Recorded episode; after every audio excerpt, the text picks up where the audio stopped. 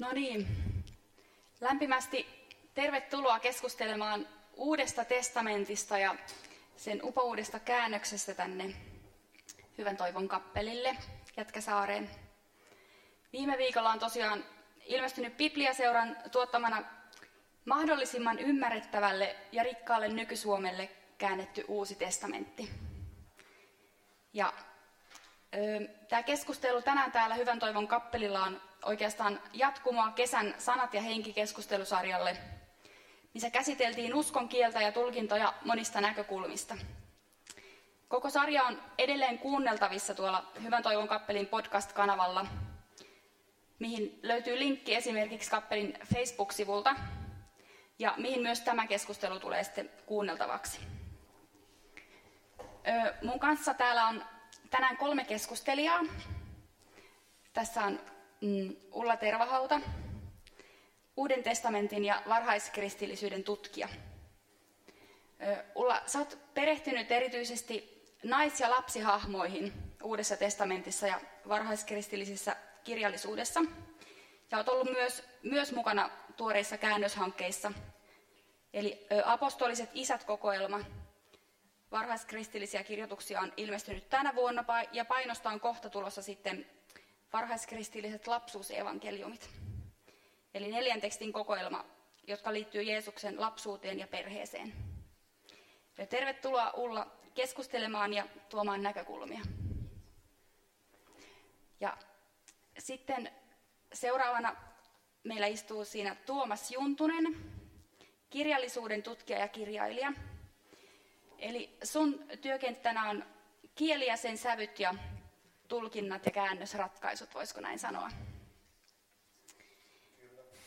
Ja tota, tässä käännösprojektissa sä oot vastannut nimenomaan tästä rikkaasta ja ymmärrettävästä nykysuomesta. Ja tota, joo, tervetuloa keskustelemaan ja kertomaan sun työstä lisää. Kiitos. Ja sitten on vielä Antti Siukonen, Bibliaseuran seurakuntapalvelun johtaja. Ja sä oot vastannut tässä käännös, käännösprojektissa tota, teknisestä kehitystyöstä. Joo. Ja tota, kun tätä tekstiä on sovitettu digiympäristöön, niin oot joutunut pohtimaan sellaisiakin kieleen liittyviä asioita, joita ei ole koskaan aikaisemmin raamattua käännettäessä ehkä jouduttu miettimään. Et tästä käännöksestä hän ei ole perinteistä paperista kirjaa ilmestynyt lainkaan, vaan tota, Tämä käännös on luettavissa ja kuunneltavissa sähköisesti. Kiinnostavaa kuulla tästä lisää. Tervetuloa Antti. Kiitos. Mun nimi on Anu Rask ja musiikista vastaa Elsa Sihvola ja sitten Heidi Meriläinen on tuolla äänittämässä Hannu Varkin kanssa tätä keskustelua podcastiksi. Ja me voitaisiin aloittaa musiikilla. Elsa, kerroksä, että mitä kuullaan tai mitä lauletaan? Joo, tervetuloa. Ja äh, tosiaan tuon hieman musiikkia tähän iltaan, tai iltaan, päivässä tässä ollaankin. Olin ajatuksissani jo tuossa vastaavissa sanat ja henki illoissa, joista puhuttiin äsken. Ähm, koska olen musiikkikasvattaja, niin teki, tein toki autuaksi julistuslallin, eli tämmöisen kaikulaulun. Mä oon jakanut teille sinne näitä lappuja, toivottavasti kaikki sellaisen löysi. Tuolta löytyy muun muassa tuosta sivupöydältä. Ja tota, mä oon laittanut siihen referenssiksi ihan tähän alkuun sekä 92 raamatun käännöksen että nyt sitten tämän tuoreen käännöksen tekstit. Mutta lauletaan sillä uudella tekstillä. Ja tehdään niin, että mennään jae kerrallaan. Tämä rakenne on varsin yksinkertainen, mutta jokainen jae on pikkusen erilainen, eli kuunnelkaa tarkasti, kun mä laulan sen alle, ja tulkaa sitten kertauksessa mukaan. Eli lähdetään laulamaan siitä jakeesta kolme lähtien.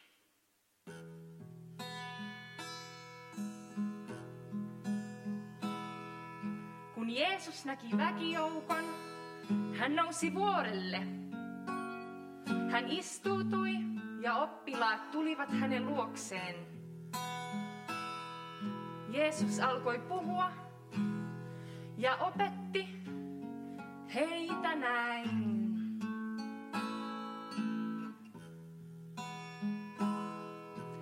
Onnellisia ovat hengeltään köyhät. Taivaiden valtakunta on heidän. Tulkaa mukaan. Onnellisia ovat hengeltään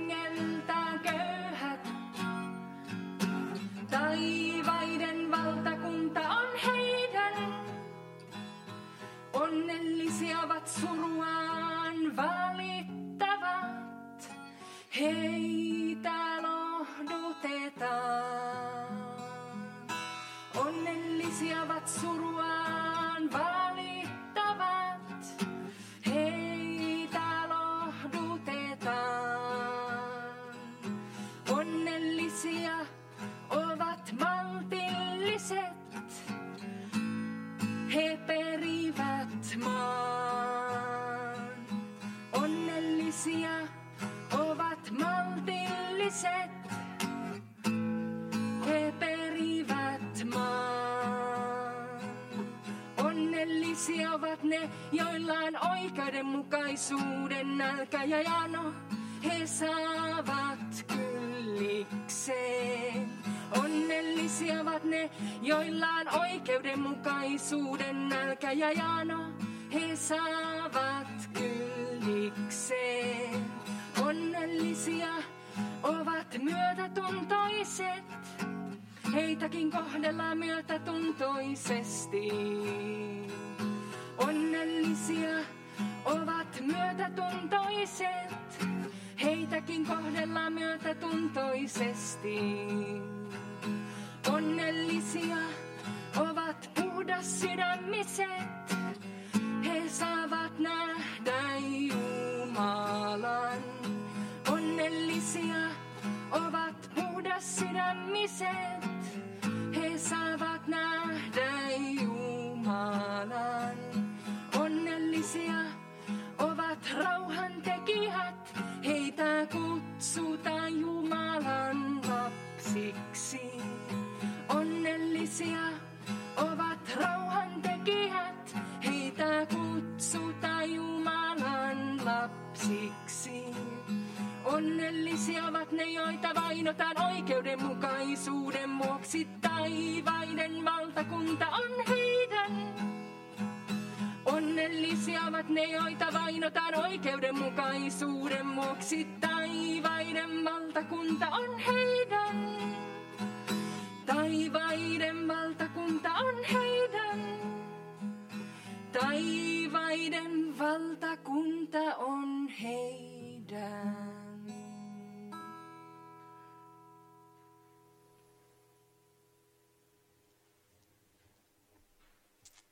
Kiitos Elsa ja me kaikki. Kertoisitteko aluksi vielä vähän omin sanoin jokainen itsestänne jotain ja sitten omasta näkökulmastanne ikään kuin tähän tämän keskustelun aiheeseen. Et aloittaisitko vaikka Antti sieltä reunasta?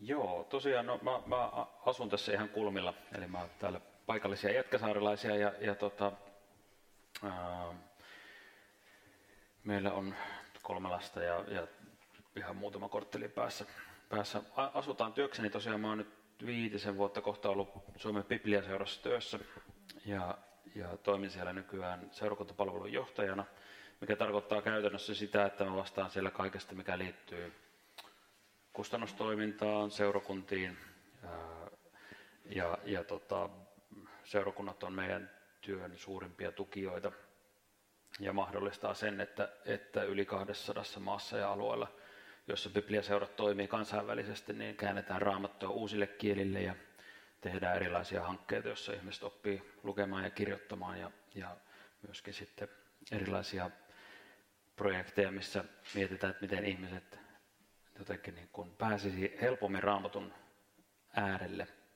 Ja nyt on ollut ilo sitten seurata tätä, tätä kotimaista projektia, jossa myöskin ollaan ikään kuin ihan tässä Bibliaseurojen työn ytimessä ja ollaan päästy kääntämään uutta testamenttia sitten suomen kielelle ja, ja tehty sitä kansainvälisestikin ihan uudenlaisella käännösmenetelmällä ja, ja tota, se on ollut niin kuin upea juttu, tämmöinen, tämmöisessä ei niin kuin kovin monta kertaa ihminen pääsee elämässä aikana olemaan.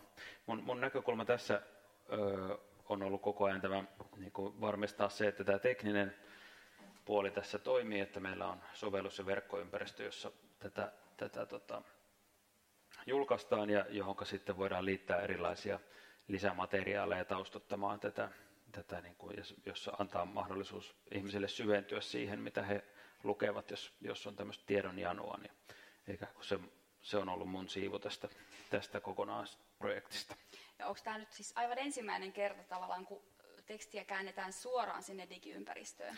Juuri näin, joo. Kirjasta siirretään. Eli, eli kautta aikoinhan on, tuota, on lähtenyt raamatun, raamattua on kirjoitettu papyruksille ja pergamenteille ja, ja mille, mille sit sen jälkeen kun on opettu niin kirjoittamaan, että ensin vanha testamentti tietysti kulkenut suullisena perimänä ja niin, niin poispäin. Tämä prosessi on tuttu, mutta, mutta on, musta on hauska kielellisesti, tota, että kun uutta testamenttia on kirjoitettu tota, papyrusrullille, niin, niin, niin nehän on englanniksi scrolls.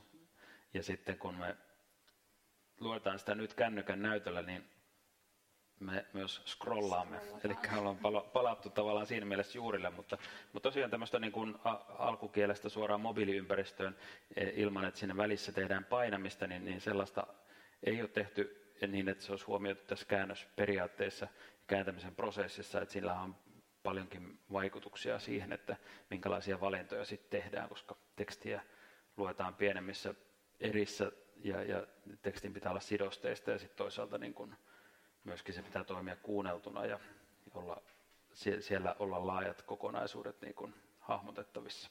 Joo. No Tuomas, mitäs sä haluat sanoa? Niin, mä oon tosiaan Tuomas Juntunen, ajelin tänne tuolta Viikistä. Sinne jäi kotiin vaimo ja kaksi pientä lasta ja, ja sen lisäksi on vielä kaksi kuolluttakin lasta, joita eilen pyhäinpäivänä muisteltiin. Ja, ja tota, 2017 syksyllä, kun Biblia-seura päätti tätä hanketta ruveta edistämään, niin ne oli saaneet minusta vinkin ja ottivat yhteyttä ja kysyivät, että kiinnostaako tällainen tota, raamatun käännöstyö. Ja mä olin siinä vaiheessa vähän haeskelemassa suuntaani tässä elämässä, että yliopisto, yliopiston olin jättänyt taakse jo vähän aikaisemmin ja kirjoittanut sitten yhden romaanin. Ja, ja tuota, mielelläni lähdin mukaan, kiinnostuin, oli tietysti suuri kunnia päästä tällaiseen hienoon projektiin mukaan. Niin kuin Antti Kietossa sanoi, niin ei saatu kovin montaa kertaa elämässä tällaisia asioita kohdalle eikä kaikille monille koskaan, niin tota, oli kirjoittajalle tosi kiinnostava haaste lähteä tällaista Uuden testamentin uutta käännöstä miettimään. Ja, ja tota, tosiaan se on osoittautunut myös, tai osoittautui todella niin kuin nautittavaksi työksi, ja minusta oli joka päivä ihan mahtavaa ruveta sitä tekstiä muokkaamaan, mitä mä sain tuolta eksegeetti Niko Huttuselta työstettäväksi. Sieltä tuli aina päivisin ehkä joka päivä siis semmoinen 30 jaetta sellaista mitä kummallisinta, kummallisinta ja kapulakielisintä tekstiä, koska se oli suoraan mahdollisimman sanasanalta käännetty 2000 vuoden takaisesta koineen kreikasta, ja koska sen kielen rakenteet on hyvin erilaiset kuin suomen kielen, niin, niin mulla oli siinä sitten paljon pään raapimista päivittäin. Ja mun, niin kuin Antti tuossa aikaisemmin saarnassa luonnehti mua suomen kielen nikkariksi, se oli musta hyvä kuvaus mun työstä, että sellaista käytännönläheistä tekstityötähän se oli ja erilaisten niin kuin kielellisten ja, ja tekstuaalisten ongelmien ratkomista. Että mun piti huolehtia siitä, että se kapulakieli muuttui, muuttui sujuvaksi ja rikkaaksi suomeksi ja että virkerakenteista tuli niin, niin tota, semmoisia napakoita, että ne tosiaan kivasti mahtuu siihen pienelle näytölle ja toisaalta piti miettiä myös sitten tätä ääni, ääniraita puolta, että se kuulostaa myös ääneen luettuna hyvältä ja tulee tulee sellainen nautittava ääni, äänite siitä sitten. Joo. Kuulostaa aika kurinalaiselta myös, jos se eteni tosiaan niin, että järjestyksessä mentiin ja 30 jaetta päivässä ja näin. Pysyitte aikataulussa? Ja... Joo, hyvin pysyttiin aikataulussa, että pikemminkin oltiin koko ajan vähän edellä, kun, kun oltiin laahattu jäljessä ja joku pomo, pomo taisi luonnehtiakin, että tämä on edennyt kuin juna koko ajan tämä projekti. Joo se meni tosi hyvin. Se tosiaan kuulostaa kurinalaiselta, mutta mulla ei silti ollut, niin kuin sanoin, niin tykkäsin tosi paljon, että ei ollut sellainen olo, että tässä nyt niin kuin raadetaan jotenkin sellaisessa niin kuin todella kurinalaisessa systeemissä, vaan tämä oli sellaista luovaa ja vapaata työtä kuitenkin. Joo. No mitäs Ulla, haluat kertoa? Joo, eli mä oon Ulla Tervahaute, on tosiaan ö, Uuden testamentin ja varhaisen kristinuskon tutkija tällä hetkellä Helsingin yliopistossa – Itse asiassa aikaisemmat kolme vuotta olin Kööpenhaminassa ja siellä, siellä tota, tosi paljon työskenneltiin kreikankielisten Uuden testamentin tekstien kanssa. Mä omassa tutkimuksessa olen lukenut paljon näitä niin sanottuja kokoelman eli kaanonin ulkopuolisia, mistä on näitä suomennoshankkeita, joissa on mukana apostolissa isissä muun muassa Niko Huttunen, josta, joka on ollut Tuomaksen työpari tässä hankkeessa. Mä oon hirveän kiinnostunut kreikan kielestä, että mä oon sitä teologian opiskelijoille opettanut useaan otteeseen ja, ja jotenkin se on se, se niin kuin lähdetekstien kieli. Ja se on hirveän niin kuin monimutkainen ja rikas kieli ilmaisuiltaan. Se on jotenkin äärimmäisen kiehtovaa niin kuin yrittää ymmärtää ja hahmottaa sitä ja, ja myös kääntää se ilmasta suomeksi. Ja sen takia minua on niin kuin kiinnostanut tosi paljon seurata myös tätä Uuden testamentin hanketta ja se, että miten, miten se niin kuin saadaan, saadaan tuotua tähän päivään. Et siinä on ne ihan tämmöiset niin kielen rakenteet. Mä tuossa äsken, kun laulettiin tuota vuorisaarnaa, niin joitakin, joitakin vähän niin kuin tsekkailin verbimuotoja esimerkiksi siitä. Ja sitten jo se, että kun on niin vanhoista teksteistä kyse, että miten, miten välitetään, kun ihmiset on elänyt ihan toisenlaisessa maailmassa ja toisenlaisissa realiteeteissa. Niin siitä näkökulmasta itse olen seurannut ja nyt kun käännös ö, julkistettiin, niin olen sitä itse asiassa kuunnellut. Mä ajattelin, että se on, se on ollut aika kiva, kiva tapa lähestyä tätä uutta käännöstä. Ja, ja niin kuin aika hieno juttu, että myös tämä niin kuin kuunneltu versio tuli heti saman tien aika helposti saataville. Että mulla on nyt Bibliaseuran appi tuossa. Ja ehkä nyt vielä sen voisin tuosta uudesta, tai uudesta käännöksestä sanoa, että se innosti mua myös niin kuin vähän vertailemaan, että ottamaan ihan tällaisia niin kuin suomen kielen muutosta siinä mielessä, että meillä ei oikeastaan taida mitään muuta tekstiä olla kuin raamattu, jossa meillä on tietysti mielessä sama teksti, josta on versioita eri vuosisadoilta, että, että mä joitakin jakeita, mitkä oli minusta niin kiinnostavia tai tai jossa oli ehkä tässä uudessa hauska ilmaus, niin sitten menin, että no miten se olikaan tuossa 92 tai 38 tai miten ihmeessä Agrikola tämän sanoi. Ja no tuossa apissa kaikki aika kivasti saatavilla, että et musta tällä, tällä, niin tällainenkin mulle nyt tuli tästä uudesta käännöksestä, että et mihin sitä sitten tavallaan käytin. Joo, toi on mielenkiintoinen näkökulma, toi eri suomennoisten vertailu. Ja mun yksi ystävä ystävä sanoi, sano, että jos hän haluaa tutustua uuteen kieleen, niin hän ensimmäisenä ottaa raamatun, että silläkin tavalla tavallaan niin kuin, sit, jos ottaa eri, erikielisiä versioita, niin pääsee tavallaan näkemään sen, miten jotenkin eri maailmasta, kun tuntee sen tekstin jollain tavalla, niin sitten, että miten eri maailmasta eri kielet on ja mi, miten eri tavoilla niillä jotenkin sanotaan niissä eri kielissä eri asioita. Mut joo.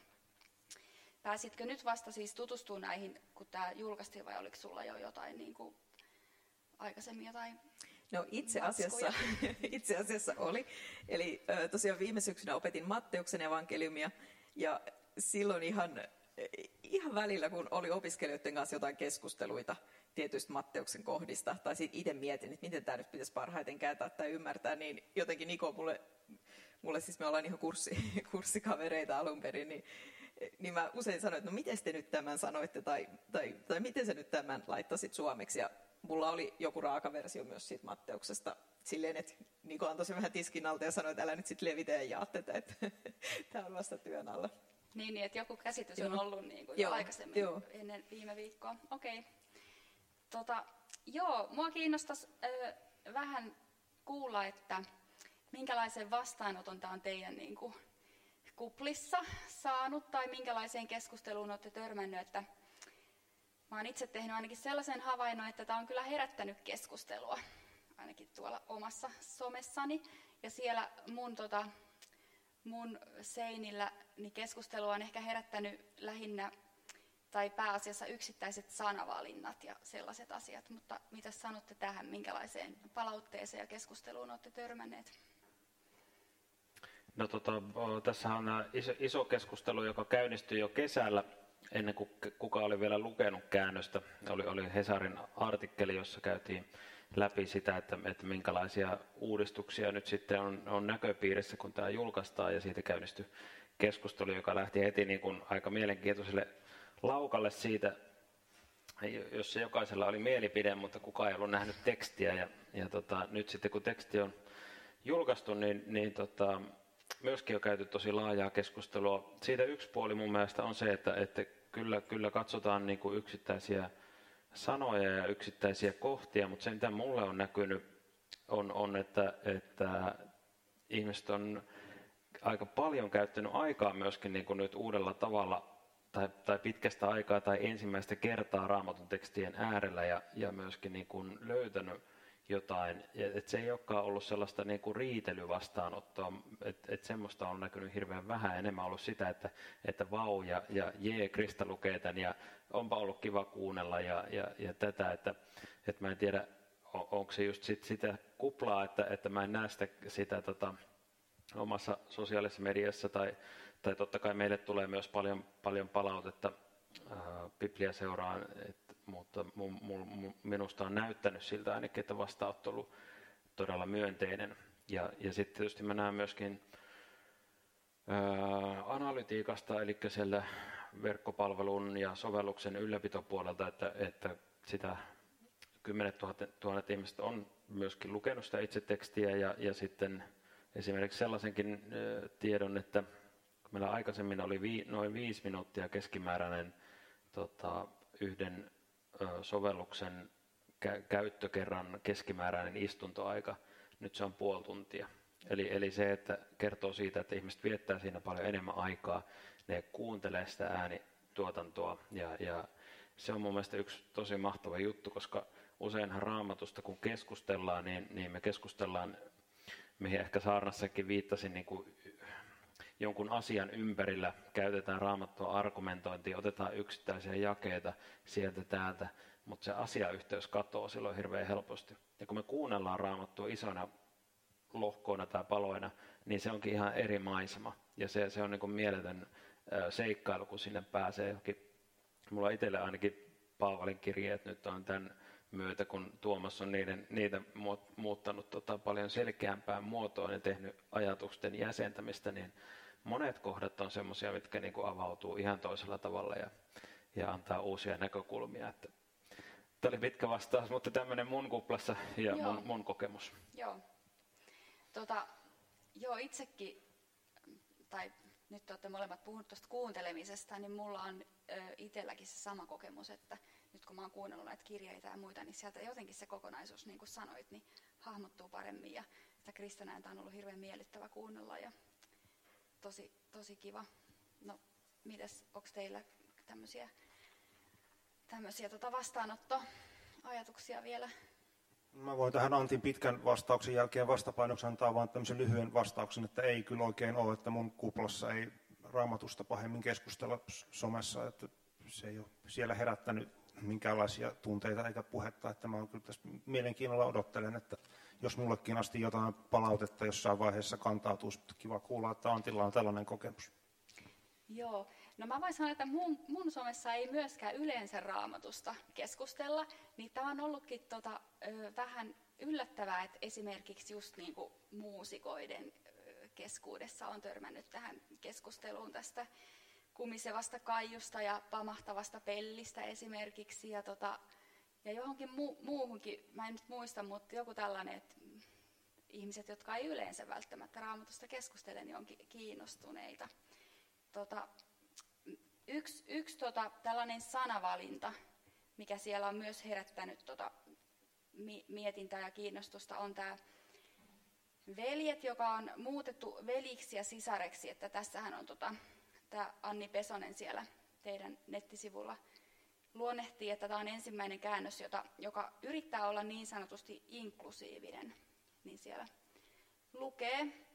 Ja sitten on ollut vähän keskustelua siitä, että onko tämä tarpeeksi inklusiivista, että veljet on nyt sitten veljet ja sisaret, että jossain, tota, jossain yhteydessä mietittiin, että miten sisarukset, että sitä ei sitten kuitenkaan niin kuin ikään kuin sukupuolitettaisi tai sisaret, veljet ja muut, tällainenkin ehdotus oli. Kävittekö tästä jotain keskustelua tai miten tätä pohdittiin?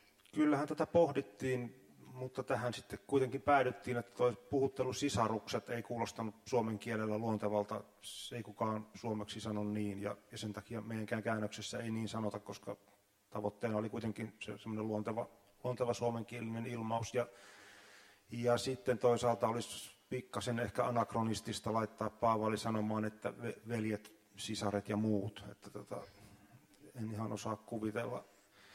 Sitten tietysti vaihtoehtona olisi ollut myös ystävät, joka olisi ollut sitten tällainen hyvinkin inklusiivinen, mutta sitten taas kyllä sitäkin pohdittiin, mutta sitten siinä tuli vähän sellainen ajatus ehkä mieleen, että se, se ei kuulosta sitten niin läheiseltä kuin nämä veljet ja sisaret, että se vähän etäännyttää kuitenkin, vaikka, vaikka onkin ihan ystävällinen puhuttelu, mutta Joo. tällaisia keskusteluita käytiin. Onko sulla Ulla tähän, tähän tota, Joo, me itse asiassa tuossa apostolisten isien käännöksessä siinä oli myös joitakin kohtia, jossa, jossa on tosiaan puhuttelu, joka, joka on siis kreikan sana adelphoi, eli, eli jos ihan suoraan käännetään, niin se olisi todellakin veljet, mutta siinä on se kreikan kielen piirre, että, että kun puhutellaan tällaista niin kuin joukkoa, joka koostuu miehistä ja naisista nyt ehkä tälle vanhakantaisesti ilmasten, niin käytetään vain sitä, sitä niin kuin miehiin viittaavaa sanaa. Et vain siinä tapauksessa, että tässä olisi esimerkiksi sali täynnä naisia ja neljä naista keskustelemassa, niin sitten sanottaisiin sisaret. Mutta mut se on niinku sen kielen piirre, että siinä mielessä siinä ei ole ainakaan mitään väärää, että et jos joku vaikka ajattelisi, että onko tässä nyt yritetty ne naiset sinne väiväkisin saada, niin, niin tilanne on varmasti ollut se, että nämä on puhutteluja tällaiselle niin kuin moninaiselle joukolle. Joo. Tota, Mutta me tosiaan jossain kohdassa otettiin se ystävät. Et mä itse ajattelin, että no toisaalta se on myös ehkä, ehkä tällaista niin kuin läheisyyttä ilmaiseva. Mutta, mutta ehkä se veljet ja sisaret toi, toimii myös. Joo. Et, et ehkä nyt uskonnolliskielessä Paavalihan varsinkin viljelee myös hyvin paljon tämmöistä niin kuin perhekieltä. Mm. Että hän puhuttelee esimerkiksi seurakuntalaisia omina lapsinansa tai tällaisina. Että et siinä mielessä veljet ja sisaret on, on kyllä ihan toimiva ja onnistunut. Joo. Saanko he vielä kysyä, tuota, Ulla, sä et vastannut siihen, mitä sun kuplassa näkyy. Mua ei hirveästi kiinnostaa, että mitä siellä niin eksikeettien kahvihuoneessa keskustellaan tai, tai sun somessa. Joo, mä yritin olla paljastamatta, että mä oon todella somepassiivi, eli mä oon hirveän vähän somessa ja, tota, ja eksegeettien kahvihuonekin on nyt tämän koronan takia aika hiljainen. Meillä on siis tosin eksegeettien viikkokahvit, mutta mä en nyt tällä viikolla siellä ollut. Eli, eli ei ole mullekaan nyt ihan hirveästi vielä tullut mitään. Et kotona mä oon itse asiassa miehelle ja ka- kahdelle lapselle niin pikkusen antanut makupaloja, mutta se ei ole nyt vielä ehkä, ehkä niin kuin mitenkään silleen suurta keskustelua meillä herättänyt. Että mutta kyllä mä niin kuin mielenkiinnolla odotan ja sitten toisaalta myös mietin, että, että tämähän on aika tuore juttu vielä. Ja toivoisinkin, että, että se tavallaan jatkuisi se, että, että tätä suomennosta luettaisiin ja siihen tutustuttaisiin ja siihen keskusteltaisiin. Mä itsekin mietin, että apua, että enhän mä ole tätä ehtinyt vielä niin kuin lukea läpi ja katsoa kaikkien tekstien kanssa, että, että et mä huomaan, että mullakin on vielä, mä oon aika innostunut tästä, että mulla on vielä ihan alkuinnostusta, että ei ole nyt mitään, mitään suuria kritiikkejäkään varmaan tässä vaiheessa tulossa. Tota, no jos, jos yksi, yksi yksittäinen sana sieltä nostetaan vielä, niin tota, toihan on kiinnostava tapaus toi vanhurskaus, joka on nyt tämän meidän illan otsikossakin, että hyvästi vanhurskaus. Niin, tota, minkälaista keskustelua tästä käytiin? Se esiintyy aika monta kertaa tässä nykyisessä virallisessa raamatun käännöksessä ja nyt se sitten poistettiin. Mitä se semmoinen vanhurskaus oikeastaan tarkoittaa ja millä se tässä sitten korvattiin ja mitä te siitä keskustelitte? No mä oon varmaan väärä ihminen sanomaan, mitä se tarkoittaa, mutta tota, siitä keskusteltiin, tai lähtökohta nyt oli ainakin se, että sitä ei nyt voi meidän käännökseen ottaa, koska se, on, se edustaa jotenkin kaikkea sitä, mistä tässä nyt pyrittiin eroon tässä käännöksessä. Tällaista vähän niin kuin uskonnollista salakieltä, joka, joka varmaan ei ole kauhean selvää niillekään, jotka on enemmänkin, enemmänkin kuviossa sisällä kuin, kuin tämä meidän mallilukija, jolle käännöstä tehtiin. Että se oli siis alusta asti selvää, että jotain muuta on keksittävä ja sitten mietittiin, että mitä, mitä kaikkia me voitaisiin millä kaikella sitä voisi korvata, mikä, mitä eri merkitysulottuvuuksia tässä on. Ja mä annoin itselleni kertoa, että että se tarkoittaa ensinnäkin oikeudenmukaisuutta, oikeamielisyyttä. Se voi tarkoittaa syyttömyyttä, jos on tällainen ikään kuin oikeudenkäynnin asiayhteys. Se voi tarkoittaa sitä, että Jumala hyväksyy ihmisen. Se voi tarkoittaa välillä ihan vain sitä, että joku on ikään kuin kunnon, kunnon ihminen. tällaisia, tällaisia sanoja meillä on siellä nyt vanhurskauden korvikkeena sitten. Joo. Tota, no jos siirrytään näistä yksittäisistä sanoista tarkasteleen tätä Uuden testamentin koko kokonaisuutta, niin tota, sehän koostuu 27 eri kirjasta tai tekstistä, joilla on eri kirjoittajia. Ja kertoisitko sä Ulla vähän lyhyesti tästä kokoelmasta, että miksi tämä on tällainen kuin tämä on ja onko se miten sattumanvaraista, että miksi esimerkiksi nämä lapsuusevankeliumit ei nyt kuulu sit näihin tota, Uuden testamentin kirjoihin tai Joo, toi on itse asiassa aika mielenkiintoinen juttu, että miksi, miksi juuri nämä kirjat. Eh, niistähän on osa meille tosi tuttuja. Evankeliumeita luetaan Jumalan palveluksissa. Ne on varmaan, voisin kuvitella, että ne on ainakin mulle itselle ja varmaan monelle muullekin ne niin kuin kirjat, joita sitten ehkä tarinat on ainakin tutuimmat ja, ja ehkä ensimmäisenä tulee luettua, jos jotakin Uudesta testamentista lukee. Ja sitten siellä on jotakin kirjeitä, joita kyllä hyvin harvoin tulee katsottua, luettua ja joita ei oikein Jumalan palveluksissakaan lueta. No, miksi sitten juuri nämä? Jeesuksen ensimmäiset seuraajat oli juutalaisia ja sitten aika, aika pian Paavalin myötä myös ihmisiä muista taustoista. Mutta he kokoontumisissaan noudatti aika paljon juutalaisen Jumalan palveluksen, mm, miten se nyt sanotaan, tekivät niin kuin siellä tehtiin. Eli siellä luettiin pyhiä kirjoituksia, jotka me tunnetaan nimellä vanha testamentti, mutta, mutta evankeliumissa itse asiassa tosi usein puhutaan Mooseksesta ja profeetoista, joka verta, viittaa siis Mooseksen kirjoihin, eli Tooraan, ja sitten profeettojen kirjoihin. Ja niitäkin oli vähän sattumanvaraisesti saatavilla, että ei, ei nyt joka synagogassa ollut kaikkia kirjakääröjä, että ehkä siellä oli juuri se Toorakäärö ja, ja sitten profeetoista Jesaja oli aika keskeinen ja monet muut. Mutta näitä luettiin ensin kristityt sitten alkoi toki kirjoittaa. Aluksihan Paavali kirjoitti, niin ne ei ole, eihän mitään pyhiä kirjoituksia varmasti omasta mielestään kirjoittanut, vaan hän kävi kirjeenvaihtoa niiden seurakuntien kanssa, joita hän oli perustanut. Hän matkusti hyvin paljon. Ne oli ihan tällaisia erilaisten kiistojen ja asioiden selvittelemistä. Et ei ne aina olisi ollut mitään, mitään hirveän suurta teologiaa, vaan ihan arkisia asioita. Mutta mutta sitten niitä alettiin jotenkin pitää tallessa ja lukea. Ja silloin kun ei ollut tosiaan vielä kännyköitä, saati, saati oikeastaan kirjojakaan, niin, niin niitä tosiaan kopioitiin rullille. Tosin ilmeisesti kristityt oli aika nopeita omaksumaan silloinkin uuden teknologian, eli, eli tällaisen niin kuin kirjanmuotoisen, eli, eli koodeksi tällaisen, missä on niin kuin kannet ja käänneltävät sivut. että se oli silloin tämmöinen vähän epätyypillinen tapa levittää kirjallisuutta. Ja niitä oli sitten erilaisissa nipuissa. että et ehkä nyt Paavalin kirjeet kirjoitettiin ensin. Sitten jotkut keksi näitä tarinoita Jeesuksesta kirjoittaa evankeliumeiksi. Ja mä sanoisin, että keskiajalle asti oli paljon tavallisempaa, että Uusi testamenttikaan ei ollut niin kuin yksissä kansissa, vaan että oli ehkä evankeliumikirja. Ja sitten oli näitä kirjekokoelmia, Paavalin kirjeet ja sitten muut kirjeet.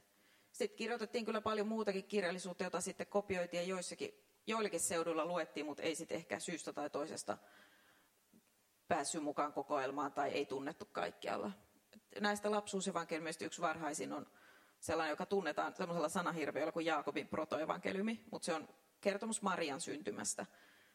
Öö, siitä on jo aika varhaisia käsikirjoituksia ja se on idän kirkon puolella tosi suosittu ja lännessäkin, mutta se ei vaan siihen kaanoniin sitten joskus sataluvulla keksittiin ajatus, että on neljä evankeliumia, että siinä on tämmöinen symboliikka, vähän niin kuin neljä ilmansuuntaa.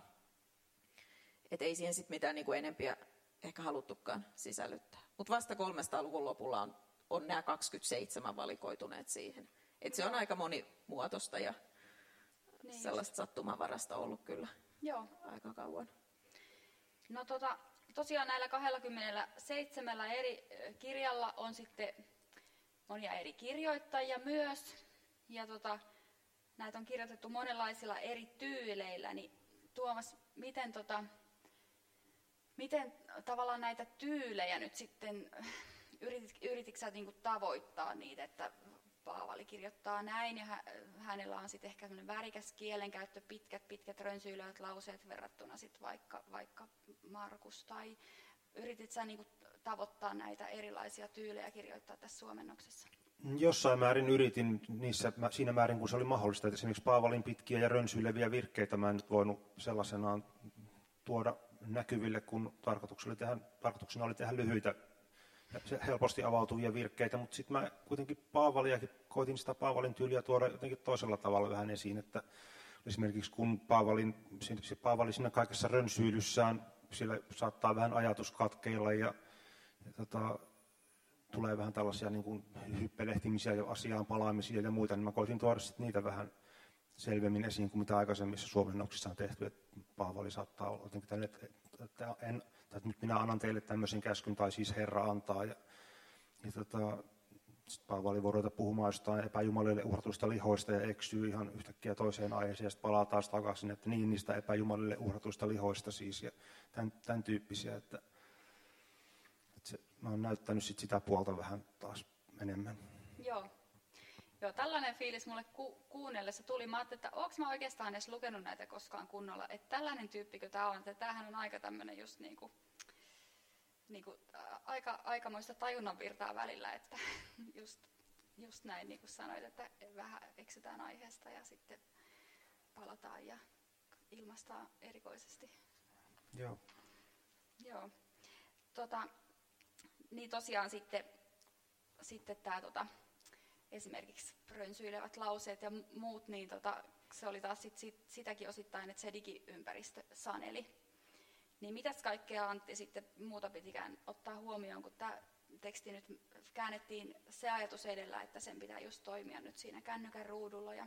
Joo, eli se, siinä tota, tässähän meillä oli käännösperiaatteet, jotka oli hyväksytty tässä ekumenisessa ohjausryhmässä. Ja, ja tämä on siis, vielä mainittakoon se, että tämä on tosiaan niin ekumeninen käännös, eli että ohjausryhmässä on ollut edustettuna eri kirkkokuntien tota, peri, peri, perinne näiden ohjausryhmän jäsenten kautta, ja, ja tota, se on myös niin tuonut yhden vivahteen tähän. Mutta nämä käännösperiaatteet on ollut se keskeinen niin kuin, työkalu paitsi kääntäjille myöskin sitten ohjausryhmälle, kun niitä ratkaisuja on tehty, että, että milloin käännetään millä, milläkin tavalla. Ja sitten toinen työkalu on ollut tämmöinen mallilukija Elisa, joka, joka on tämmöinen kuvitteellinen parikymppinen tota, kaupungissa asuva sairaanhoitaja-opiskelija, oliko se näin, näin määritelty, eli hänen kielellinen tota, ymmärryksensä, sanavarastonsa pystytään niin kuin, tällä niin kuin ikään kuin teknisesti mallintamaan ja, ja kuvittelemaan ja, ja, ja voidaan niin kuin asettua hänen, hänen tota, mielenmaisemaansa, että miten hän ymmärtäisi jonkun käännösratkaisun. Ja, ja jos Elisan mielestä joku asia ei ole ymmärrettävää, niin, niin silloin myöskään se ei niin kuin ohjausryhmän tai kääntäjien mielestä ensisijaisesti niin kuin ollut mahdollinen ratkaisu. Ja tämä oli niin kuin tämän käyttäjälähtöisen niin kuin ajattelun ytimessä tämä, tämä Elisa. Sitten kolmas työkalu meillä oli nämä käyttäjätutkimukset, että testattiin eri kohderyhmillä sitä, sitä ymmärrettävyyttä. Mutta tämä digiympäristö ylipäänsä tota, näkyy siinä käännösperiaatteessa siinä, että, että rajoitettiin tätä perättäisten sivulauseiden määrää ja, ja tota, tekstin sidonnaisuuteen tai sidoksisuuteen kiinnitettiin huomiota. Ja, ja sitten myöskin siinä, että että siinä ympäristössä on mahdollista niin kuin tehdä toisenlaisia äh, helpottavia juttuja kuin painotustekstissä. Esimerkiksi nyt meillä, kun aina siellä on, on oppilaat, niin, niin siellä on pieni tota, täppä siinä sanan vieressä, josta aukeaa ikkuna, jossa sanotaan, että, että miksi nyt sitten puhutaan oppilaista eikä opetuslapsista, ja samoin on sitten äh, armosta esimerkiksi jossain kohdassa kun se on käännetty jollain toisella tavalla kuin, kuin perinteisesti armona, niin, niin on, on tämmöinen selvenne helposti nähtävillä. Ja, ja tätä ikään kuin, nyt kun se on digitaalisessa ympäristössä, niin mikä ei estä myöskään meitä lisäämästä näitä, näitä vaikka jälkikäteen, jos me havaitaan, että okei, tämä kohta onkin niin kuin niin ymmärtämätön, niin me voidaan täydentää sitä, että se ei vaikuta siihen äänituotantoon, vaan koska se luettu teksti säilyy sellaisena, mutta me voidaan täydentää tätä. Mutta tosiaan tämä käännösperiaatteet on ollut sellainen, sellainen tota, juttu, mikä on ollut poikkeuksellinen ja, ja tämä käyttäjälähtöisyys ja, ja sitten tämä testaus. testaus. Tuomas voi ehkä täydentää, koska Tuomas niitä hyvin, hyvin tota, tarkkaan joutuu katselemaan välillä näitä käännösperiaatteita. Joo, ei kyllähän ei tässä nyt hirveästi varmaan täydennellä tarvitse, että olihan se, se oli ihan hyvä kuvaus tästä, että mitä me on tehty. Että Joo. Ehkä voisin sen verran vielä sanoa, että jos tosiaan jos lukija kummastelee jotain ratkaisua, niin siihen usein on ollut syynä just nämä meidän vähän poikkeukselliset käännösperiaatteet, että meillä on tiettyjä rajoituksia, joiden kanssa on täytynyt elää ja, ja niin on tehty. Et vanhurskaus ei Elisan, Elisan sanavarastoon kuulunut. Ei. Joo. Tota, no hei, sä mainitsit sen tota, ekumeenisen ohjausryhmän, niin siitä olisi kiinnostava kuulla vielä muutama sana, että millä tavalla se nyt sitten vaikutti. Tämä on kiinnostavaa muutenkin mun mielestä, että nämä raamatun käännökset usein tehdään tämmöisenä kollektiivisena työskentelynä, eikä niin, että yksi, yksi ihminen ottaa ja rupeaa kääntää, vaan että tässä on ollut, tässäkin oli iso työryhmä. Miten tämä ekumeeninen ohjausryhmä, oliko, oliko jotain kohtia esimerkiksi, jotka erityisesti kiinnosti eri kirkkokuntien edustajia tai, tai jotain? Oli, oli niitä kyllä paljonkin. Ja tota, totta kai eri, eri traditioissa erilaiset asiat elää siinä, siinä elävässä perinteessä eri tavalla ja on, on niin kuin selkeää liturgista käyttöä tietynlaisilla ilmauksilla, jotka tulee suoraan raamatusta. Ja tämä on niin kuin tämä todellisuus, missä me eletään. Ja esimerkiksi vaikkapa, että kuinka enkeli tervehtii Mariaa, niin kuin Terve Maria rukousta toistetaan ma- maailmalla niin kuin miljoonia kertoja päivässä tai satoja miljoonia kertoja tai ties kuinka pa- paljon. Sillä on niin merkitystä. Ja sitten tietysti isä meidän rukous, tosi keskeinen juttu. Näitä on niin tosi paljon. Tai, tai vaikka miten käännetään eklesia, että, että onko se niin kuin kirkko, onko se seurakunta, missä yhteydessä se on mikäkin. Tämmöisiä tota, hyvin, hyvin niin kuin ikään kuin tänne perusteisiin meneviä sanoja eri, eri perinteille, eri sanat. Mutta niissä, niissä toisaalta oli niin kuin, nämä käännösperiaatteet oli apuna, että pitää olla alkukielelle uskollinen, pitää olla ymmärrettävää suomen kieltä, niin että Elisakin sen jotenkin hahmottaa. Ja, ja sitten joissain asioissa niin käytiin pitkä keskustelu, päädyttiin jonkinlaiseen kompromissiin, joka oli riittävän hyvä, että kaikkeahan ei voi aina saada, käännös on aina ratkaisuita ja ne ratkaisut täytyy tehdä, muuten ei tule käännöstä, että, että lopulta sitten niin kuin, käytiin pitkiä keskusteluita ja sitten käännös, kun on Bibliaseuran julkaisema käännös, niin sitten Bibliaseurassa vielä lopullinen niitti niin kuin tehtiin sitten joillekin ratkaisuille, mutta kaikki niin kuin nämä ratkaisut sitten hyväksyttiin. Joitain kohtia pystyttiin niin kuin näillä alaviitteillä myöskin sitten täydentämään, että se kirkkokuntien niin kuin traditio tulee näkyviin sitten jollain tavalla siinä, siinä käännöksessä. Joo. Tota, Otettaisiko me tähän väliin musiikkia?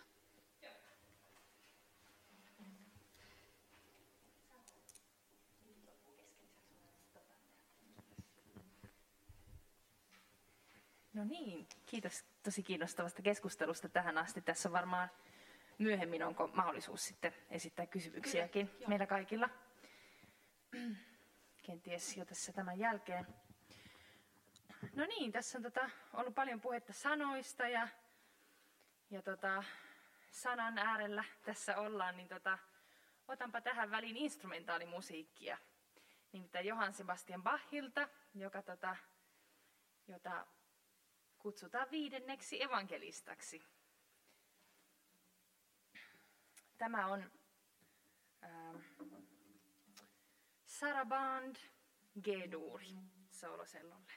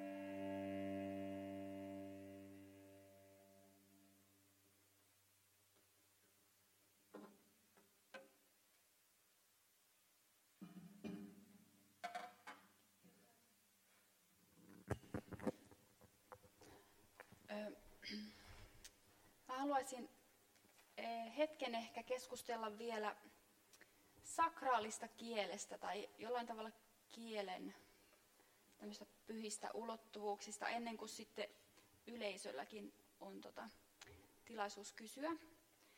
Mutta olisi kiva hetki pohtia vielä tätä, että mikä tekee tavallaan kielestä pyhää, että onko, eroaako sakraali kieli jotenkin tavallisesta kielestä tai minkälaiset ominaisuudet ja pohditteko te tällaisia asioita?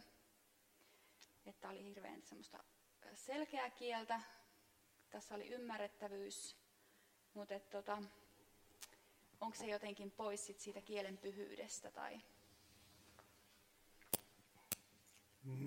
niin, mä oon törmännyt tähän ajatukseen jo silloin, kun lukijoille tehtiin testejä, niin tähän ajatukseen aina törmäsi, että jos kielestä tulee liian selkeää, niin se ei ole enää pyhää, että pyhyyteen kuuluisi joku tämmöinen hämäryys ja vaikea selkoisuus ja se, että sitä on tulkittava jotenkin. Siihen varmaan, tai siis mä oletan, että, että jos ihmiset ajattelee kielen pyhyyttä, niin ne ajattelee ehkä sellaista kieli, tai sellaisilla ihmisillä, on, jotka, jotka kaipaa kieleen pyhyyttä, niin ne ehkä ajattelee, että kieli on jotenkin sellaista, että se ei ole pelkästään niin kuin tehty välittämään ajatuksia ihmiseltä toiselle, vaan että se jollain lailla tavoittaa kielen avulla ja sanojen avulla on mahdollisuus tavoittaa joku todellisuuden ydin ja asioiden syvin olemus. Mä itse en oikein osaa ajatella kielestä niin, vaan mulle se on enemmänkin vaan sellainen käytännöllinen työkalu jolla siirretään merkityksiä ihmiseltä toiselle. Että mä en ole itse osannut, osannut kaivata mitään sellaista erityisen pyhää kieltä tähän käännökseen, vaan mä olen ollut tosi tyytyväinen, että nyt on voitu tehdä tällainen ymmärrettävä ja, ja selkeä raamatun käännös, että mun mielestä yksinkertainen on kaunista ja ehkä kaunis voi sitten olla myös pyhää. Joo, onko teillä muilla ajatuksia? No mä ajattelen ehkä, ö, ei mulla mitään vastausta tähän ole. Mutta ehkä sitä, sitä, että pyhät kirjoitukset, se pyhyyshän liittyy myös siihen, että missä niitä käytetään.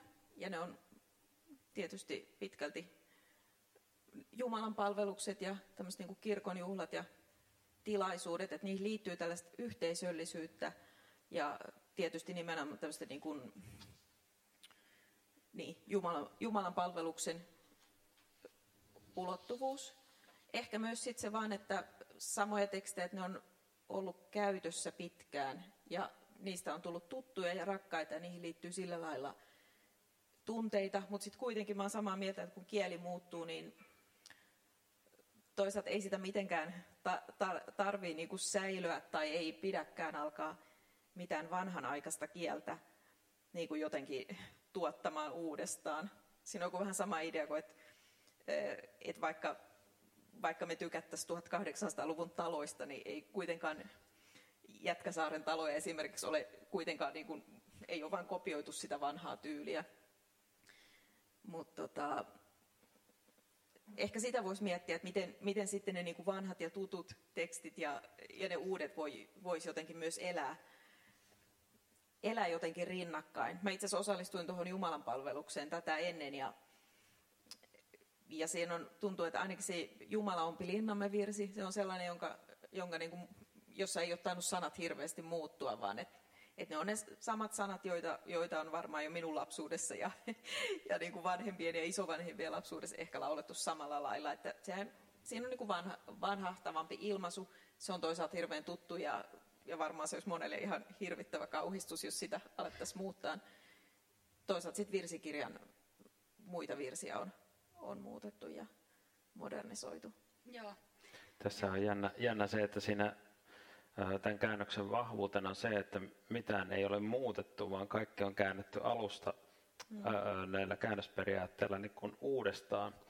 Ja sitten sit toisaalta, että tämä ei ole myöskään niin kuin suoraan liturginen käännös siinä, siinä mielessä, kun kirkkoraamatut on, että, että ää, tämä on tarkoitettu rinnalle ja, ja, ja Täällä on vähän toisenlainen funktio kuin kirkkoraamatuilla. My, myöskin siis, tota, mutta no joo, tähän, tähän tota, Silloin kun uusi raamatun käännös julkaistaan, niin sehän on aluksi aina, aina tuore ja sitten vähitellen siihen alkaa tulla sellaista kerrostumaa päälle.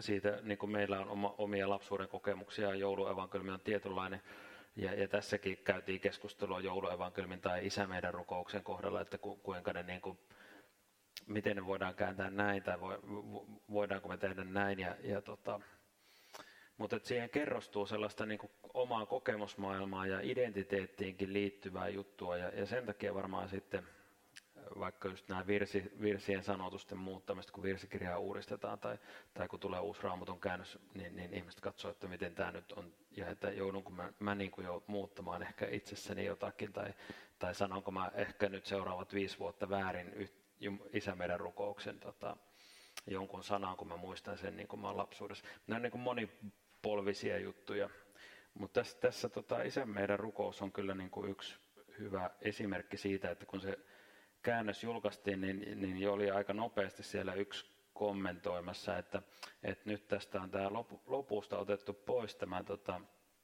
ää, tämä, ää, nämä loppusanat tästä Isä meidän rukouksesta, joita koskaan niin kuin siellä Raamatun tekstissä on ollutkaan, vaan ne on niin kuin liturginen lisä ja meidän nykyisin käytössä oleva isämeinen rukous on, on niin kuin yhdistelmä kahdesta evankeliumista ja siihen on lisätty tämä liturginen. Se on niin kuin liturginen käännös. Ja nyt kun me, meillä on täällä, täällä tota, rukous, joka alkaa sitten Isämme taivaissa, osoita nimesi pyhyys, anna valtakuntasi tulla ja tahtosi toteutua maan päällä samoin kuin taivaassa, niin, niin se ei olekaan liturginen käännös. Se ei ole tavallaan tehty sitä, sitä käyttöympäristöä varten, eikä kukaan ole ottamassa niin kuin sitä vanhaa pois, mutta mm. se herättää tunteita. Joo. Joo, tämä on, tämä on äärettömän kiinnostava aihepiiri ja tämä on tavallaan sitä, mitä täällä on nyt kesän aikana pohdittukin paljon näissä muissakin keskusteluissa täällä kappelilla. Ja sa- samankaltaisia johtopäätöksiä on vedetty, että tavallaan tällä uudella käännöksellä just on aivan se oma paikkansa niin kuin nähdä niitä kokonaisuuksia, nähdä niitä asioita tavallaan niin kuin tuoreella uudella tavalla ja saada tämmöisiä kokonaiskäsityksiä, mutta sitten samalla niin kuin joku vanha liturginen kieli, joka, joka kantaa sit myös semmoisia historiallisia kerroksia ja, ja tota, just sitä kaikkea henkilökohtaista ja muuta. Ja sitten se uskon kieli, joka ehkä saattaa olla myös lähellä runon kieltä välillä, että ta- tavoitetaan jotain sellaista sen kielen avulla, mitä ei ehkä sitten semmoisen arkikielen, että et, et, tämä ei ole nyt mitään kauppalistaa, vaan tämä on joku tämmöinen ääni toisen maailman. Niin että mo- molemmilla on tavallaan paikkansa ja että sen kielen tulee jollain tavalla kuitenkin, että se sitten just helposti jähmettyy ja näin. Kyllä, tämä on kiinnostavaa, mutta varmaan pitää sen verran edetä silti, että jos yleisössä on tota herännyt kysymyksiä, niin tota mielellään saa esittää. Reetta, ole hyvä. Joo.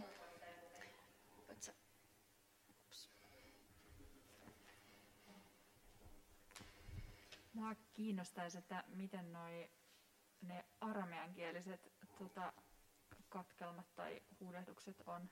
Tai eikö meillä, mulla alko, aloin empimään, mutta eikö meillä 92 on vielä ihan arameaa tota, jotkut, jotkut huudehdukset ja sanat, niin, niin e, onko ne nyt sitten käännetty, käännetty suomeksi ja minkä takia ehkä ne on edellisessä ollut edelleen arameaksi? Siis onko ne näitä Maranataa ja Talita Kuum ja näitä juttuja? Kyllä. Joo, siis kyllä ne on siellä edelleen ja sitten ne on siihen suomennettu perään, että mitä ne tarkoittaa. Onko muita kysymyksiä? Joo, eli tällainen kysymys. Kun raamatustahan tai Uudesta testamentti poistettu ne jälleen syntymistä käsittelevät kohdat, niin kun se on käynyt, kuitenkin on, siis mä en tiedä missä niissä, kun Jeesus sanoi, että minä en ole Elias. Eli miten se on käännetty? Osaako Antti kaivaa sieltä? Joo, et, Sulla on näköjään sovellus. Et minä en ole se, jotka, jonka he sanovat minun olevan, niin olisi mielenkiintoista kuulla. Tuota, niin nyt ihan suoraan en tavoittanut, tavoittanut tuota mistä oli kysymys. Mä jäin vielä ke, ke, kelaamaan tästä Eli, eli Lema Sabaktaani tästä, tästä tätä Matteus 27 lukua, niin vaan katsoin, että tässä meillä on, on tota noin niin, tässä kohdassa säilytetty tosiaan tämä, tämä lause, niin kuin sen tuossa luin, mutta sitten tässä on vi, viittaus siinä, että lause esiintyy eri kirjoitusasuissa ja on hebrea tai aramea, eli tässä on tuotu tämä nootilla tämä näin. Mutta ehkä Ulla osaa vastata tuohon äskeiseen kysymykseen, että mikä tämä tavallaan historia sitten on tähän jälleen syntymiseen.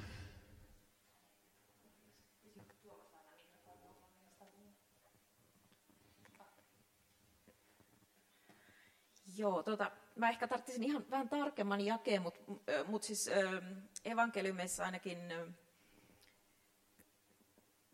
on tällainen niin kuin Elias. Siinä oikeastaan Johannes Kastaja samastetaan Eliakseen. Ja idea on just se, että Elias oli sellainen profeetta, joka ei kuollut, vaan hänet otettiin suoraan taivaaseen. Ja, ja silloin myös ajanlaskun alussa ajateltiin, että Elias tulee, Elias tulee vielä joskus viimeisinä aikoina takaisin maan päälle pala. Ja, ja tota, Matteuksessa ja oikeastaan Markuksessa Johannes Kaste esitään tämmöisenä Elias-hahmona, eli hän on, hän on nyt se viimeisten aikojen profeetta. Että kyllä mun mielestä aika lailla sillä lailla oli, miten mä oon sen Matteuksen kreikankielisen tekstin ymmärtänyt, että Matteuksen, mikähän se nyt on, varmaan 16, 16 on tämä, joo, että tässä, tässä on tämmöinen katkelma, jossa on Matteus 16.14 oppilaat vastasivat, tai, tai kysy kyllä ihmiset puhuvat ihmisen pojasta, kuka hän heidän mielestään on. Oppilaat vastasivat, joidenkin mielestä sinä olet Johannes Kasta ja toisten mielestä Elia. Jotkut taas sanovat, että sinä olet Jeremia tai joku muu profeetoista. Kuka minä teidän mielestänne on, Jeesus kysyi. Pietari vastasi hänelle, sinä olet Kristus, elävän Jumalan poika. Sitten tässä on itse asiassa hauska Tuomaksen seuraava, seuraava oivallus. Tässä Jeesus sanoi, sanoi Pietarille, Simon Barjoona, sinä olet onnenpoika. Et ole saanut tietoasi keltään kuolevaiselta, sen on paljastanut sinulle taivaallinen isäni. Joo, ja siellä jossain jotakuinkin samassa se Jeesus vielä selittää oppilaillensa, että, että Elia kyllä tuli. Että Elian piti tulla pistämään, äh, pistämään asiat kuntoon sille, että olitte siellä kääntänyt.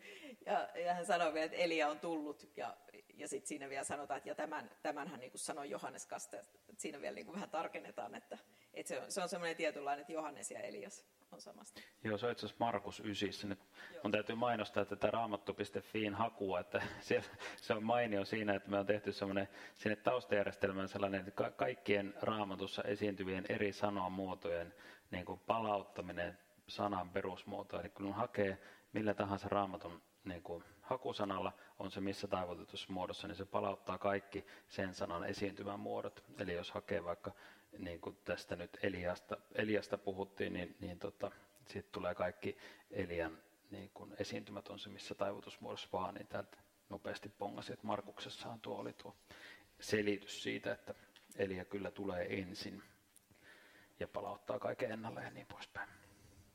Ja tosiaan kannattaa käydä lukemassa ja kuuntelemassa, eikö niin, että tässä on puhuttu sovelluksesta, mutta sehän löytyy myös ihan selaimella, että jos laittaa Joo, raamattu.fi on se, se, mistä löytyy tämä Uuden testamentin käännös niin kuin tekstinä, ja sitten Biblia-sovellus löytyy sekä App Storesta Apple-laitteille että sitten Android-puhelimille tota, Google Playsta. Eli Biblia laittaa hakusanaksi, sieltä tärppää. Se ääni, ääni raamattu, se vaatii rekisteröitymisen, mutta se on ilmanen, eli vaan sähköposti ja salasana, ja sitten tota, kirjautuu sisään, niin sitten löytyy sieltä se äänituotanto. Joo. Oliko muilla vielä kysymyksiä? Haluatko jatkaa? No. Tämä asia liittyy oikeasti vanhan testamentin käännökseen. että meillä, tai tunsin hyvin tämmöisen hän oli 90-luvulla tämän juutalaisen seurakunnan vanhin, Sholem Bolotowski.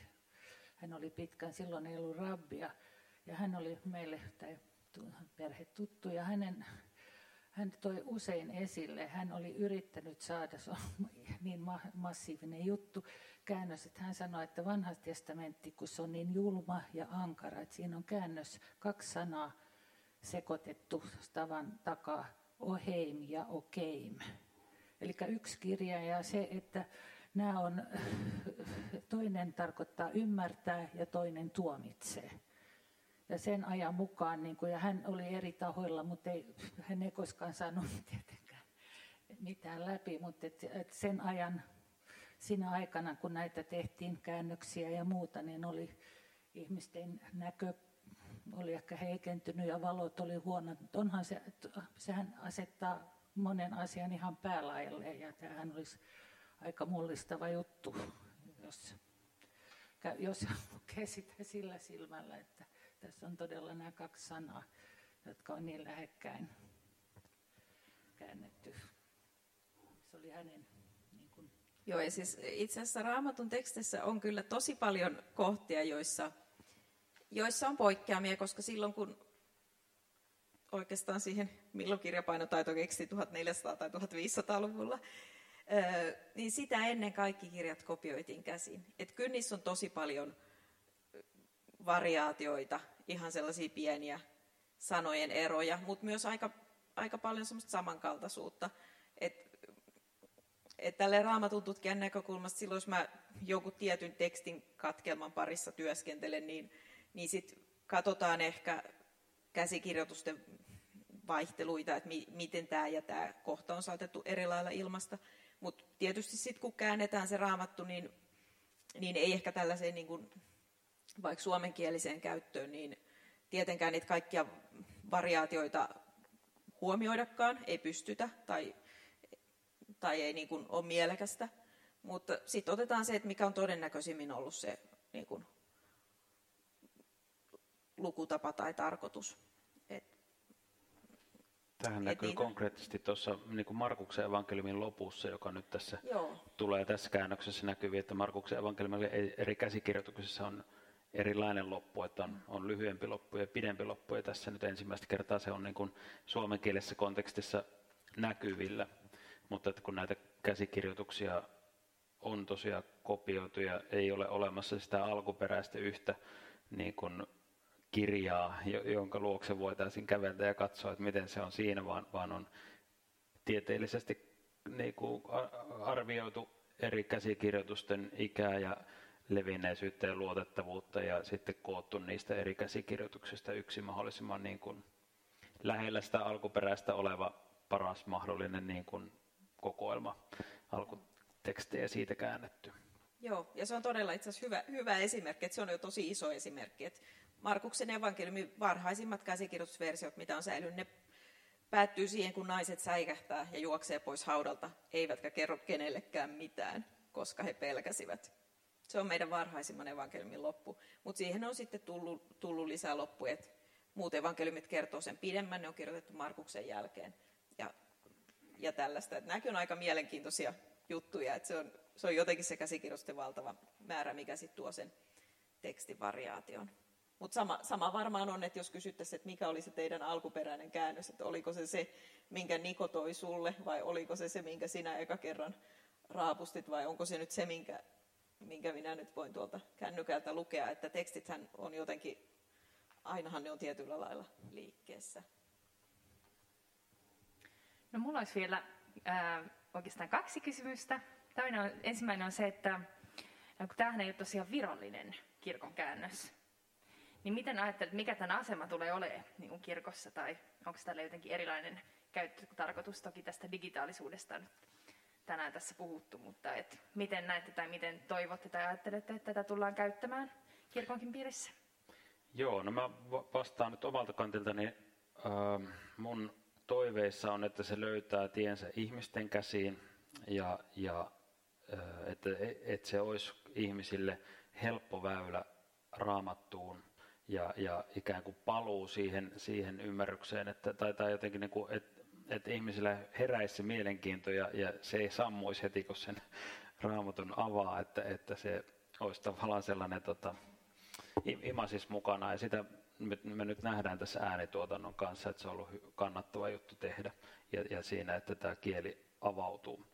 Et mä toivon, että tämä päätyy niin ensin ihmisten käyttöön ja sitten tietysti yhteisiin keskusteluihin Jumalan palveluskäyttö on, on tota, myöskin selvää, että jossain sitä, sitä tullaan käyttämään, vaikka meidän kirkkojärjestys sitten tota, määrittää viralliset kirkkoraamatut, mutta olen itse sitä mieltä, että, että esimerkiksi tota, monet Paavalin kirjeet niin on selkeämpiä tässä uudessa käännöksessä kuin 92. Ja sitten se on paikallista kirkkoherrasta tai liturgista tai piispasta kiinni, että, että milloin ne luetaan sitten uudestaan ja milloin käytetään kirkkoraamattua. Että mä, mä en pysty sanomaan, että missä sitten jotkut varmasti tulee käyttämään. Ja, ja nythän on kiinnostava sitten kysymys, että, että kun tämän, tästä on toivottu tästä julkaisusta, niin milloin syntyy keskustelu sitten vanhan testamentin kääntämisestä ja mitä se sitten tarkoittaisi.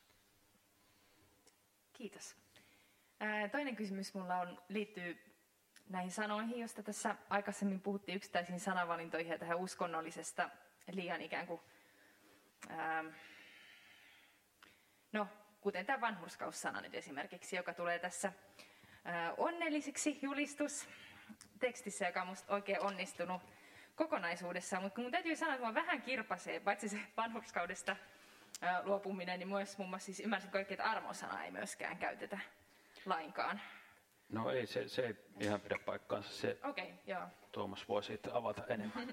joo, armo-sana on nyt varattu käytettäväksi lähinnä sellaisissa tilanteissa, missä on tällainen, voisiko sanoa juridinen asiayhteys, että vähän niin kuin viimeisestä tuomiosta tai muusta vastaavasta puhutaan, niin sitten siinä, siinä yhteydessä on, on myös armoa, mutta sitten kun on taas haluttu välittää enemmän tällaista mer- niin kuin huolenpidon ja, ja hyvyyden merkitystä, niin sitten on puhuttu Jumalan hyvyydestä tai, tai Jumalan suosiosta. Tällaisia vaihtoehtoja on myös. Joo. Ja ymmärrän hyvin nämä perustelut ja muuta, mutta mietin, että katoako siinä kuitenkin jonkunlainen taso. Et esimerkiksi tässä äh, onnelliseksi, onnelliset tekstissä, niin mulle tulee kyllä intuitiivisesti mieleen, että on vähän eri asia olla vanhurskauden nälkäjänä kuin oikeudenmukaisuuden nälkäjänä. Mulle se ensimmäinen välittää enemmän jotain niin kuin Jumalaan liittyvää, jälkimmäinen jotain niin kuin enemmän sosiaalieettistä.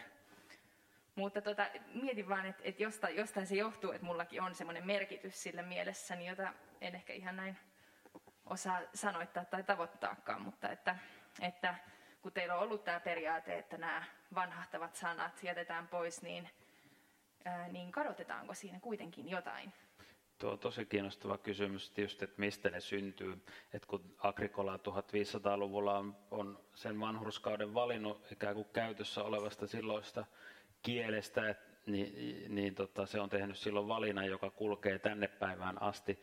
Ja kun me kysyttäisiin tässä salissa olevilta, että mitä se vanhurskaus tarkoittaa, niin mä väitän, että meillä tulee aika monta erilaista vastausta. Ja, ja mikä sitten se, se oikea että jos, ja, ja mitenkä meidän niin kuin, ikään kuin tämä kielipelimme täällä, täällä toimii suhteessa vaikka Ruotsiin tai Saksaan tai Englantiin, että jos on niin kuin justification, vanhurskaus, gerechtigkeit, rättfärdighet, niin kaikissa niissä on tämä, tämä niin kuin oikeudenmukaisuuden elementti mukana, mutta se ei tule meille, vaan me puhutaan vanhurskaudesta, joka heti menee jonnekin tänne ainakin mun maailmassa jonnekin tänne vähän niin kuin abstraktimpaan suuntaan.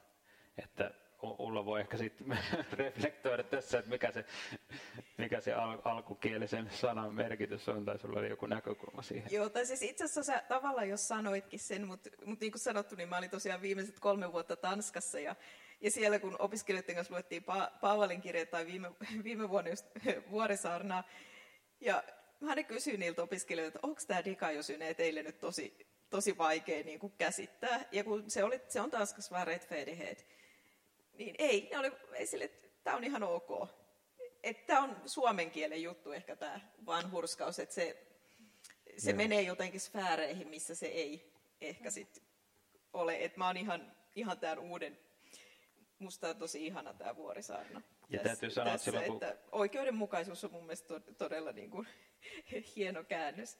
Et, et voihan siitä toki just keskustella, että joskus se on todellakin sitä, niin kuin, että eletään kunnon, kunnon ihmisen tai kunnon, kunnon uskovan elämää tai ollaan Jumalalle kelpaavia tai oikeudenmukaisia, mutta ehkä se vanhurskaus tämmöisenä suomen kielen sanana, niin se, se on jotenkin ihan omassa lajissaan tässä omituisuudessa.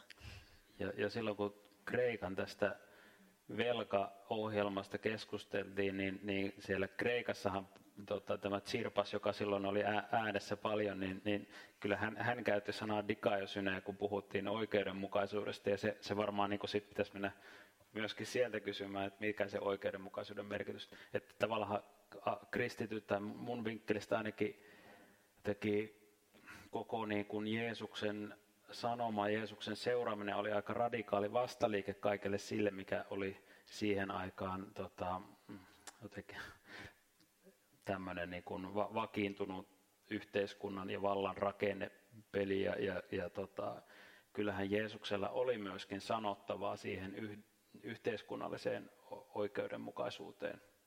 Ja tuleeko se, se nyt niin kuin myös sitten näkyväksi tässä ja vaikuttaako se jotain, niin se on mielenkiintoista nähdä. Joo, ja tämä on hyvä esimerkki siitä, miten se sanatkin muokkaa teologiaa. Että mä oon jotenkin aina mieltänyt sen silleen, että Jumalalle kelpaa, se jotenkin lähempänä armoa kuin oikeudenmukaisuutta, jotka on niin eri asioita, mutta, mutta et voihan tosiaan olla, että se, ja ilmeisesti onkin, että se alkuperäinen merkitys on niin kuin tuohon suuntaan. Hannulla oli vielä kysymys. Niitä oikeastaan kommenttina tuohon vielä vanhuskauskeskusteluun, että toki se voi ehkä nähdä myös niin, että se niin kuin tässä tekstissä se on käännetty oikeudenmukaisuutena, niin että siihen oikeudenmukaisuuteen tulee taas sitten lisää niin kuin hengellisyyttä. Musta se niin kuin voi kulkea myös näin päin ja se on musta tosi hyvä. Eli että jotenkin se Jumalan ja ihmisen äh, vuorovaikutus niin kuin se liittyy vielä vahvemmin siihen oikeuteen tai oikeudenmukaisuussanaan ja käsitteeseen. Ja sitten tuosta, mistä aikaisemmin ollaan puhuttu, niin niin vaikkapa täällä Hyöton kappelissa, niin, niin ilman muutahan tätä uutta käännöstä voi käyttää siis tässä liturgisessa elämässä. Se on hieno mahdollisuus, mä näen sen niin. Toki sitten kirkon virallisella tasolla varmaan tai jossain tuomiokirkossa pysytään enemmän niin kuin vanhassa käännöksessä tai, tai tässä nykyisessä virallisessa käännöksessä, mutta on niin kuin erilaisia messuyhteisöjä, joissa sitten tämä voi hyvin elää. Sitten olisi vielä kysymys teille, että onko tuossa uudessa käännöksessä, niin, tai oikeastaan Antti puhui tuossa saarnassa siitä, että, että se, että kun sanat muuttuu, niin se voi auttaa ymmärtämään uudella tavalla ja se voi muuttaa meitä, niin onko teillä jotain esimerkkiä siitä, että onko tapahtunut jotain muutosta, että joku sana olisi avannut tai käännös uuden ymmärryksen? Voitteko sanoa joku esimerkin niistä asioista tai No mulle henkilökohtaisesti kyllä just tämä Vuodesaaran tämä oikeudenmukaisuuskohta on yksi niistä. Että jotenkin se, se resonoi jatkuvasti meidän ympärillä siinä, että mitä on vaikka se, kun, kun tota, tämä elokapinaliike oli, oli vaatimassa oikeudenmukaisuutta ilmastokysymyksen äärellä. Jokaisessa nämä herättää niin kuin omia niin kuin värähtely, että mikä, missä kohtaa se oikeudenmukaisuus sitten tulee, tulee todeksi ja mikä on niin kuin tätä hengellistä ää, kerrosta siinä, siinä mikä on, mikä on niin Jumalan tahdon mukaista oikeudenmukaisuutta, mutta ainakin se on jotain sellaista mun ymmärryksen mukaan, mikä ei ole sitä, mitä, mitä tota, tämmöinen meidän, meidän tämmöistä niin kuin itsekeskeisyyttä ja kulutukseen liittyvää tota, maailmankuvaa tarjoileva ympäristö jotenkin niin kuin tuputtaa, vaan se on jotain, jotain täältä, täältä Vuorisaarasta luettavaa. Mutta jokaisella varmaan ne oivallukset sitten tulee sitä mukaan, kun, kun tätä lukee. Mutta oikeudenmukaisuus vanhurskaus on mulle itselle yksi, yksi iso merkityksellinen juttu. onko muilla vielä joku esimerkki nostaa? Tai Tuomas, onko sulla joku kohtalo erityisen antoisa tai puhutteleva kääntää? No, no ei ehkä mitään yhtä tiettyä kohtaa. Mulla ei on sillä lailla niin eri asemassa kuin Antti, joka, jolle tämä kaikki on ollut tuttua jo entuudestaan. Ja nyt niin kuin tämä on ollut Antille sillä lailla uusi, uusi käännös, kun taas mulle tämä on vähän niin kuin, on tietysti raamattua aikaisemminkin lukenut kirjallisuuden opinnoissa ja muuten, mutta että ei, niin kuin ollut sellaista mitään sellaisia totunnaisia ajattelutapoja, jotka liittyy raamattuun, jotka nyt olisi mullistuneet. Mä olen oppinut raamatusta niin paljon uutta tässä, että on vaikea nostaa mitään yksittäistä kohtaa esiin, mutta kun kysyit, että oliko joku erityisen puhutteleva kääntää, niin voisin oikeastaan tässä kohtaa vielä sanoa, että minusta oli runojen kääntäminen oli, oli minusta hyvin puhuttelevaa ja kun olen tässä tämän projektin aikana törmännyt toistuvasti sellaiseen pelkoon, että runollinen, runollisuus katoaa raamatusta, kun, kun nyt käännetään selkeästi, niin niin kannustan lukemaan tämän uuden käännöksen runoja erityisesti siitä näkökulmasta, että kyllä sieltä sitä runollisuuttakin löytyy, että sitä ei ole pyritty missään nimessä poistamaan, vaan pikemminkin lisäämään. Mennäänkö me eteenpäin vai onko? No. Viimeinen kysymys. Joo, vielä tämä sana autoas, että onko sehän on kauttaaltaan sitten tässä käännöksessä korvattu onnellisilla. Ja tämä ei liity suoraan siihen, että, tai onko se niin, että nyky-Suomessa ei käytetä, ei, kukaan ei käytä ylipäätänsä, mutta sano tähän, että kun katolisuudessa on autuaksi julistaminen, Eli miten sä kääntäisit sen, olisiko ruot, niin, ruotsin kielessä sano salig förklarad ja salig kyllä käytetään, että java salig, että oli hyvin, hyvin onnellinen niin kuin tämmöinen, mutta esimerkiksi tämä, niin niin, enpä osaa välittömästi sanoa, miten kääntäisin autuaksi julistamisen, olisiko se nyt sitten onnelliseksi julistamista vai ei. Onneksi meillä ei nyt raamatussa tällaista sanaa esiintynyt, että sitä ei tarvinnut keksiä sille vastinetta, mutta siis mä oon en ole taaskaan paras, paras henkilö sanomaan, mitä Kreikan makarios oikeastaan tarkoittaa, mutta näin mulle kerrottiin, että se ei tarkoita mitään niin kuin sellaista superonnellisuutta, vaan että siihen niin kuin soveltuu käännökseksi ihan tällainen tavallinenkin onnellisuus. Eli, no, eli tämähän on sitten ennen kuin julistetaan pyhimykseksi, siinä on niin autuaksi julistaminen ja sitten tutkitaan tätä, että onko aihetta sitten pyhimykseksi.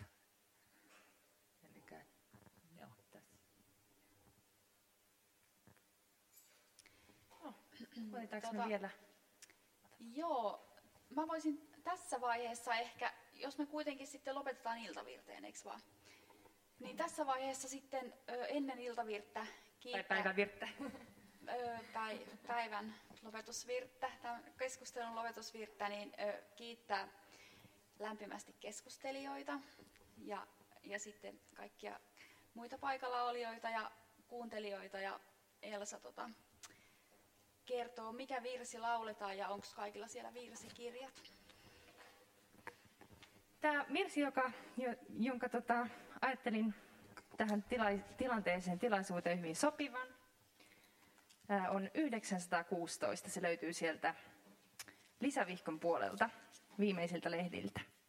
Ja tota, mulla oli jemmassa vielä yksi pieni laulu, joka liittyy tähän tota, aiheeseen mielestäni myös, niin Sopiiko, jos mä laulan tätä laulua tähän alkuun ja yhditään sitten yhteisesti tuohon virteen? Sopii hyvin. Kiva. Eli voitte ottaa virren valmiiksi ja sitä ennen tosiaan laulan tämmöistä laulua kuin Sanat. Ja sen on sanoittanut ystäväni Aura Raulo, joka on täällä, täälläkin kappelissa vaikuttanut.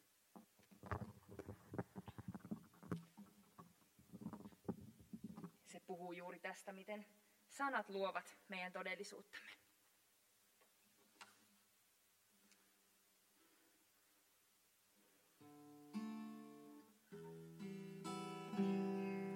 Sanat, kalliit sanat, todellisuuteni rajat. Kaikki voipat työkalut Liitän yhteen maailman palat. Sanat maailma kuulee. Sanoilla pystyn suureen. Muuttamaan maailman järjestystä. Sanoja huudan tuuleen. Hiljaisuus hiljaisuus kuljettaa minua suuntiin arvaamattomiin. Suuntiin arvaamattomiin. Palaan eläimeksi. Jäljelle jää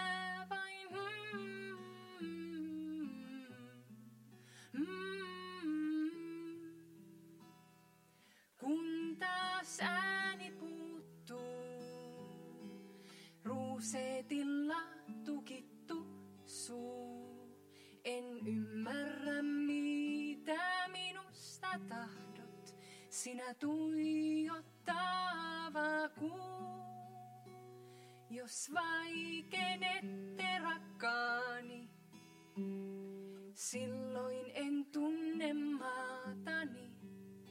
Se on vieras outo jalan alla, vieraana kuljen rantaani.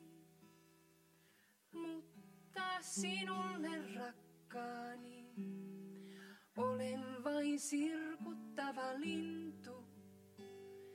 joka laulaa myrskypilville ilman mitään vaikutusta.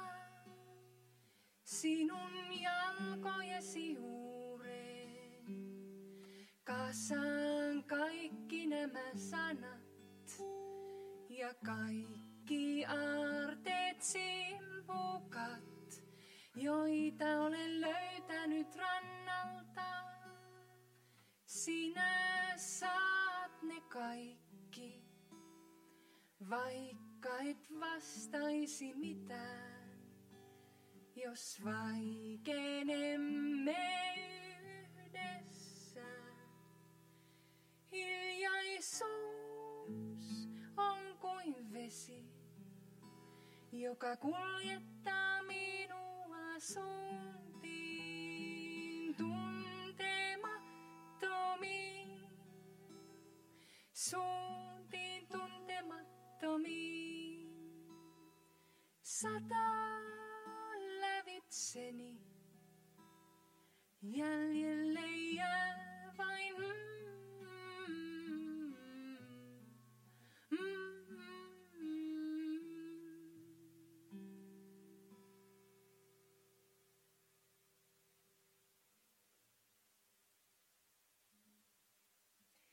Ja nyt siis vielä virsi 916, joka on mielestäni varsin edistysmielinen.